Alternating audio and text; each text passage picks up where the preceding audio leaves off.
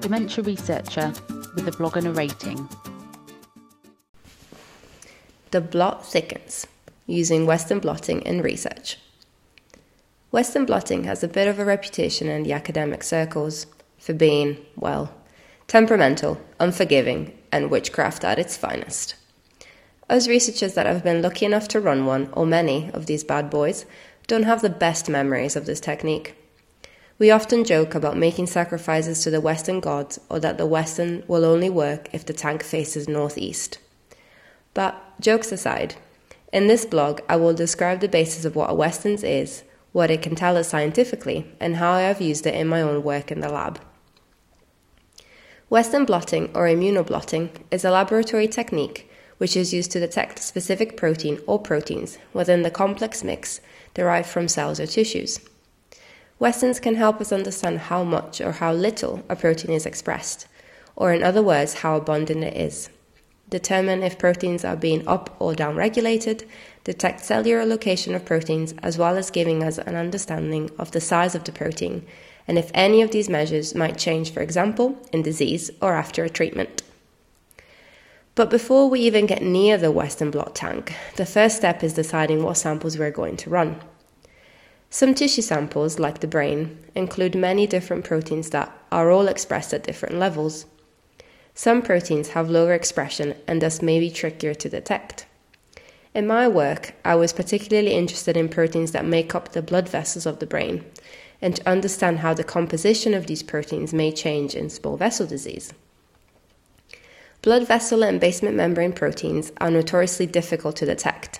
So, to give myself the best chance of seeing these proteins, I developed a protocol to enrich my brain samples for blood vessel specific proteins.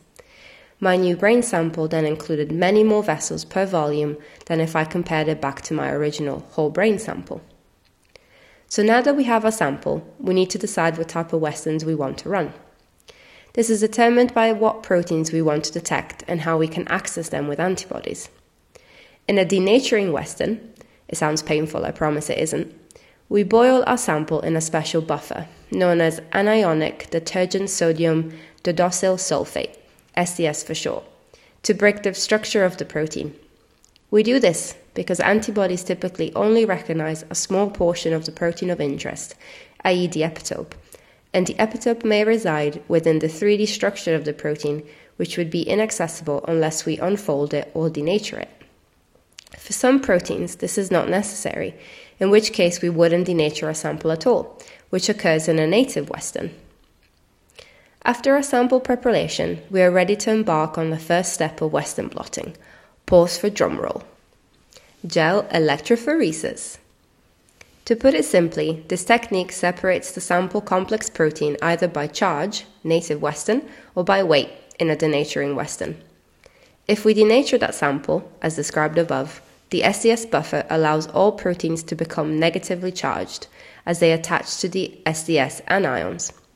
The negative charge is proportionate to the length of the proteins, therefore, migration through the length of the gel is determined by molecular weight. In other words, Heavy proteins will run slowly and stay at the top of the gel, and small proteins will run quickly and end up at the bottom of the gel. This step is achieved by loading our sample into a well of a gel in a special Western blotting tank. Then, when an electric current is applied to the gel, the negatively charged proteins will migrate towards the positive charge at the bottom of the gel and separate by size. The end result, hopefully, is a gel with lots of sequential lines on it. Sounds pretty straightforward, right? But lots can go wrong at this stage.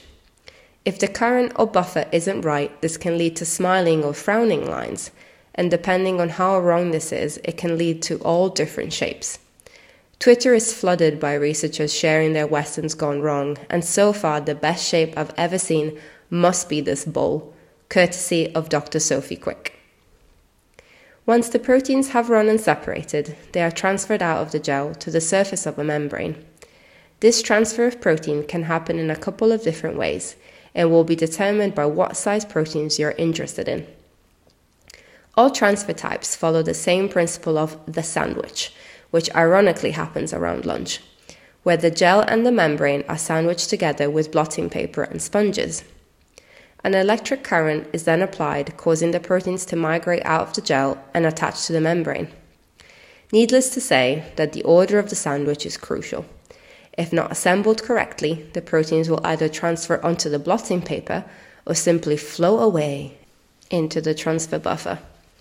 Bubbles aren't your friends either. They can cover your proteins, making it impossible to quantify your protein expression at the very end. Yes, remember when I said that Western blotting is not forgiving? I wasn't joking. Once the transfer has taken place, we can then take a breather and set the tank aside. A protein full membrane is blocked to prevent nonspecific binding from loose proteins that may have occurred during the transfer and then probed with specific antibodies that bind to the target proteins of interest. This binding is then detected with a chromogen or a fluorescent tag. And finally, the membrane is imaged to reveal the expression or lack of the protein or proteins of interest. This data can then be quantified where the intensity of each band can be measured and normalized to a control protein, thus measuring protein expression for each sample. In my own work, I have used Westerns for a couple of different reasons. Remember my blood vessel enriched samples that I mentioned previously? With these samples, I was able to quantify expression of four key basement membrane proteins, where I was comparing across control mice and mice with a collagen 4 mutation, the same human mutation that leads to a form of genetic small vessel disease.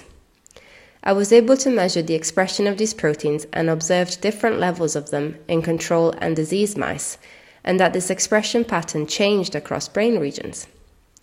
I've also used Western blots as a confirmatory tool for another type of brain enrichment, and then sent these human and mouse samples for proteomic analysis, i.e., the master technique for large scale protein study. Away from the lab, Western blotting has also been used in a clinical setting to aid in the diagnosis of infectious diseases including HIV, Lyme disease, hepatitis C, syphilis, as well as some autoimmune disorders. Although it's gradually been replaced by the arrival of new, more sensitive and specific diagnostic assays that have been developed for some diseases. Thus, Western blotting remains a predominantly research rather than clinical tool. Despite the challenges, and yes, the frustrations that Western blotting can bring, it is still an invaluable tool in research to study and detect proteins and also has applications in the diagnostic settings. And just remember to always make sure to turn your Western tank to face northeast. Thank you for listening. Join the dementia research bloggers and share your own views.